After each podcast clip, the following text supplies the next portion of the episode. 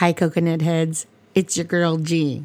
Today, it's just me, and I wanted to share my thoughts. But let me introduce myself first, just in case this is your first time listening. I am one of the co hosts of the Coconut Connection podcast, G, and we talk about our culture, we talk about culture in general, art, things that are going on in the world, and our quirky obsessions and opinions about things. Today is just going to be me I'm going to try to do this in one take. I'm actually going to do this in one take because nobody got time for multiple takes. Um, and I will try not to talk so loud. Um, the reason why um, I haven't been podcasting is because I lo- I've been losing my voice every single week at the end of the week. So um, today I figure I'd uh, record a podcast episode while my my throat has been good. I have something to drink on the side. Ah, so I am ready. So we all do this. First of all, I am thankful for veterans on Veterans Day. Now, I have my own viewpoints on war, imperialism, all the things, right? But nonetheless, there are soldiers who risked their lives and served, like my dad, my uncles, my cousins, and family and friends. And I acknowledge that, you know, they had, you know, served and risked their lives at one point. All had different reasons for serving. My dad, uh, I'm going to talk about my dad because specifically why Veterans Day to me um, is more about thinking about my dad um, my dad was drafted, so there was no choice there. He had to go. He was drafted to serve the Vietnam War.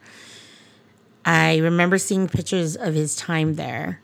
Um, he took many pictures, and I actually had a whole have a whole slide collection that he um, that he has. One day I will bring myself to to really look at them, and but the, the ones that I did see, he was young, fresh faced, you know, he was a he was a uh, you know, a youthful version of my dad. And it just makes me think like he was so young being out there, you know, uh, away from Hawaii, you know, to to a totally different place. And I, I could just imagine, right? I remember seeing pictures of his time there. He didn't talk about his time there often, with me at least. I've heard him talk about it to other people, but not specifically to me. So I kind of heard here and there. But I am sure he had PTSD from his experience. I know this because in the 80s and 90s, there were a lot of movies about the Vietnam War. And my dad wasn't really a fan because, in his mind, the sound effects alone were triggering. Um, I think one of the films he tried to watch, he had a hard time watching, and eventually he walked out of the theater. So that surround sound of, you know, battle and helicopters and everything really triggered him. So he made sure that after that, he didn't watch any of those types of movies. Um, I can only imagine the fear and the terror he experienced and the memories that he had in the darkest parts of his mind. Um, decades later, about a year before he died, he received a letter from the VA that that he was exposed to Agent Orange, and they acknowledged that he it may have affected his health and it would explain some of the ailments he had been experiencing throughout his life. So, with that, on Veterans Day, I honor those who have served, and I especially honor my dad. Rest in peace. So, for our topic, our main topic that I wanted to talk about was Undas. Now, some of you may or may not know what Undas is. I uh, admittedly only found out about it literally like now. um, so the holidays Dia de los Muertos and Undas were last week. Um, and I was talking to my sister in law about undas because it's something that I had just learned about. And so, since she's actually from the Philippines, she was telling me about how she celebrated undas back home. Sure, I heard of undas, but I wasn't quite sure what it really was. I'd never heard of it all my life. Uh, she explained to me that it was a reunion of sorts for her, and it was something that you know she looked forward to. There was no school for two days. Um, so I remember in Catholic school, we had two days off All Souls and All Saints Day off, which is the two days after Halloween. So I immediately made that connection. So there was that. So, but we didn't never celebrated Undas. Um, she told me her family would spend the two days at the cemetery buying and set, settling down, like setting down flowers for each of the graves of her relatives.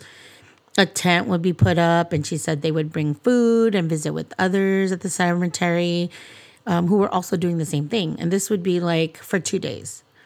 And I thought to myself, this is the first time hearing this. Um, my family never did anything remotely like this. Sure, we went to church, but we didn't build altars or for other people. Like we had an altar at home, but it was just like, you know, it was a statue of baby Jesus and Mary and the rosary, right? It was no pictures of like people of that have passed. We don't have any p- pictures of people that have passed in my my childhood home.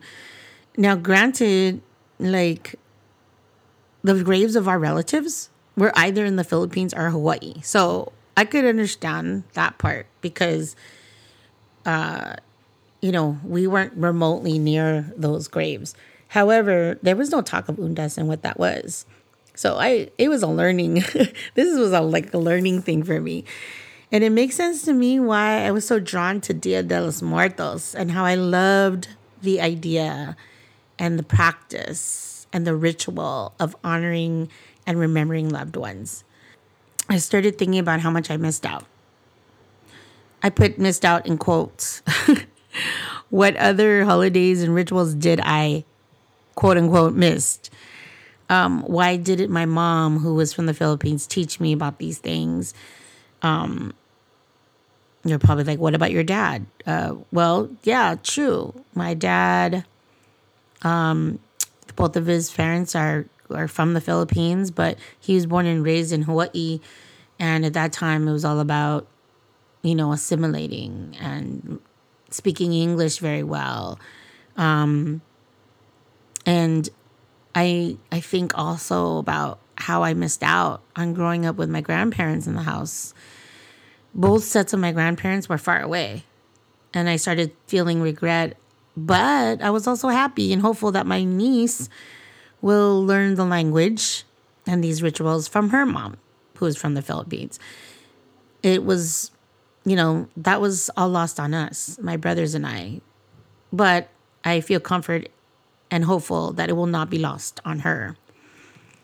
So the next day, um, I felt a different perspective. I saw a different perspective. And I thought to myself, well, I might not have grown up with my grandparents around every single day. However, my parents raised us on Filipino values. Uh, we might not know the language, but we understand the value of respect. We don't cook Filipino food, but of course, we'll eat it. we don't know the rituals, but we grew up on family traditions, like our own family traditions. We grew up celebrating milestone birthdays and graduations um, of my parents' makeshift tribe, their friends and family here. And we grew up with big family energy. When we spent summers on Oahu with our grandparents, I remember running around the Visayan Club in Waipahu with my cousins all night while there was live music being played, um, watching my grandparents ballroom dance, and smelling roast roast pig that was being turned over and over the fire. We grew up around a lot of talk story. Um, you know, the kids were always around the elders. And you hear here on the mainland, we grew up spending night late nights at parties with my dad while he's playing music and hearing laughter and loud voices from my aunties and uncles um, talk story. So now we play music, we continue the tradition, and we enjoy making others happy. We share our talents. We're not shy to perform at family parties. I mean, that's something we want to pass on to my niece. And for all those things, I am grateful. So I realized I did not miss out. I grew up with values. I grew up with some traditions that were passed either passed on to us or actually created um, in this new life, you know, that my parents built for us. I'm not saying that I'm fully on board and mechanical to all these values, like the double standards of girls and boys, like how they're raised. Um, ugh, don't even get me started on that. But that's with every generation, right? I mean, I grew up around a lot of strong women, strong in faith and perseverance. They never abandoned their family. They worked hard to make sure their kids had a solid foundation of values, faith, and education. So, this is my new perspective. Feelings of regret and FOMO are not really helpful to me. What is helpful is what I can do now. And I can incorporate new rituals and make it my own no appropriation at all, knowing that this is part of my ancestry and culture.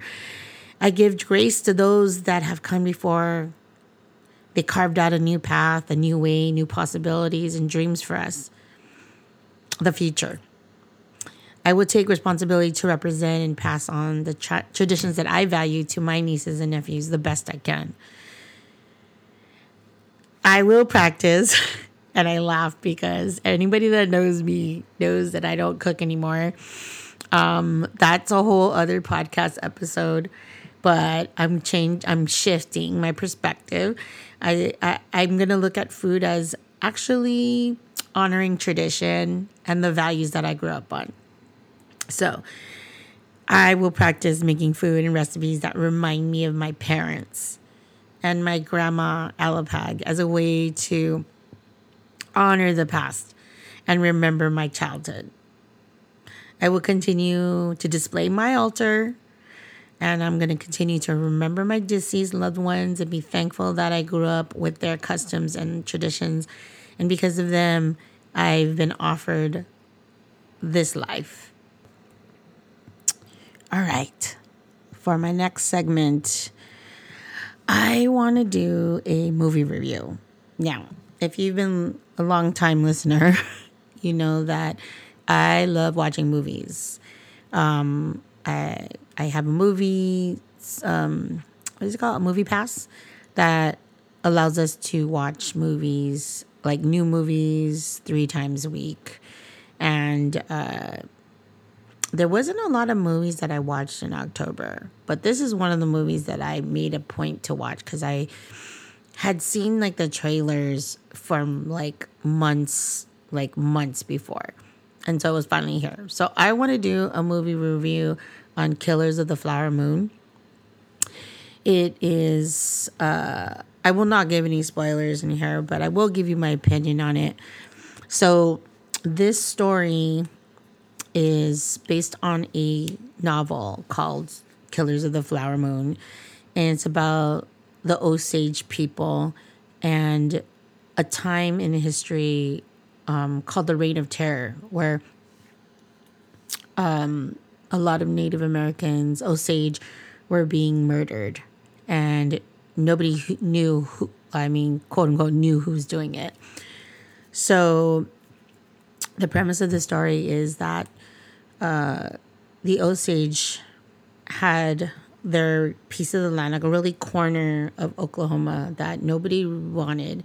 Now, we know in history that, you know, Native Americans were pushed out of their land and just kind of pushed in a, and concentrated on reservations. So, this land that the Osage actually owned they got together and they bought this piece of land and it was a rocky area nobody wanted it um, the whites didn't want it because you couldn't farm on there. There was it was not good good a good place to farm. So the osage felt like okay we just want to be left alone. We're to buy this corner of oklahoma. And so they did.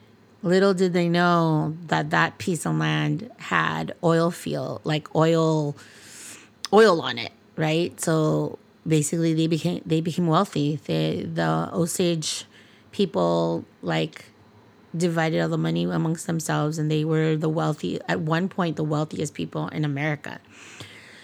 So that's the premise of the story. Um, so then they bring in this this story about um, a, a guy named Ernest who who who comes in and and there's sort of a romance, I want to say, uh, between him and an Osage uh, person. So I don't want to give away a lot of the story. I want to just give you my opinion about it, and hopefully you can make a decision to watch it. I would say uh, the directing, the storytelling was very good. It's Martin Scorsese, so he knows how to tell a good story. I was a little concerned because it's coming this the telling of the story comes from um, a white man not a native american however i feel like a movie of that like with the the budget that it has would not be told in that grand grand scheme of way i'm not even saying this right a, a bigger like budget way if it wasn't somebody that was Martin Scorsese who has a big name. Unfortunately, you know, that part is true. He had he put his name on it. Um, I understand that the original story that because he had written the screenplay too, which was another another uh, concern I had. Right, again, he's telling the story. It's not like he he had took somebody else's screenplay and he's directing it. It's like he actually created the story too. So um I think it's two white men that made it. But at some point, because of COVID, they had to pause on like production. So they had talked to they got into more talks with the Osage and they pivoted to tell a different story. Originally the story was uh, was about how the FBI investigated this crime and how they get involved in this part of history. So when he had consulted the Osage, you know, they were concerned about, you know, where where where is this story being told from?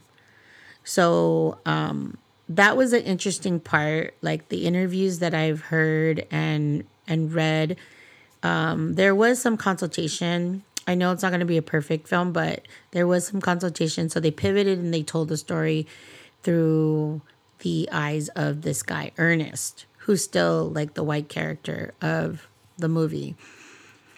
I highly recommend that you watch uh, this uh, this life with Lisa Ling about the Osage and the Reign of Terror. Um, I think it's important to to watch that because it it has like the generation generations after. Their family is talking about their ancestors and how uh, you know the story has been passed on but it really hasn't been talked about. Um, kind of like how you know i didn't hear much about the tulsa the tulsa riot and uh, or the riot the you know the black wall street at school either. And i went to to to college too and didn't hear about that. Um, acting, solid acting from De Niro, Robert De Niro, Lily Gladstone, and Leo DiCaprio. Um, it didn't disappoint. Like they really did their their um, they acted their asses off. so I wouldn't be surprised if they got nominated for you know best actor for this movie. Um, I will say after I had watched, you know, this life with Lisa Ling, which is on Like it's you can think guess you can get it streaming. I think it's CNN. But um I had watched that. So when I saw the trailer about it, um it was marketed as a romance. Like like freaking like t- Titanic. I was to say Titanic. Titanic. And that kind of annoyed me because number one, I'm not really into rom- romances. And number two, I was like, I know this isn't a romance. I also braced myself that this story was going to be told as a white savior story, that Leo DiCaprio was going to swoop in and fix this, you know, Osage Native American indigenous woman's life, you know, uh, because he loved her, you know, and I was like, not for it. Um, so, what I wanted from this movie, which I knew that um, already going in, I wasn't. I was kind of keeping an open mind and like, like accepting that this was not going to be told from the Osage point of view, and it didn't. I think it was centered more on uh, Leo DiCaprio's character Ernest and how he was just trying to make a life and you know, care for his family, but without spoiling it, I, I think it was too much sympathy. Um, like I said, he acted his ass off, but then like the directing and the vision of it, I felt like it's sort of fuzzy. But you know, sometimes life is fuzzy. Sometimes it's not black or white or a clear cut thing, but and it it's it's like there he wanted you to have sympathy for both sides and i just wasn't buying it. Um but what i appreciated about it was that it was a spotlight on this part of history. Um like i said it's not written anywhere. And but and even seeing the pictures the real pictures of the the osage and their wealth and everything it's just like twilight zone to me like wow, this is amazing, right? Like, like this is a different perspective. And it's kind of like Black Wall Street. Like, what would it have been like if those things had not happened? Like, what would the world look like? I'm sure it would look totally different. And I definitely think it's a conversation starter. Um, I think Martin Scorsese definitely created conversation and hopefully encouraging, um, you know, Hollywood and Indigenous to tell their stories, um, tell more of their stories. So with that, I I highly recommend. Uh, watch Killers of the Flower Moon. Have your own opinion about it. It's not a perfect movie, but it's definitely worth talking about. Well, that's all I got for you.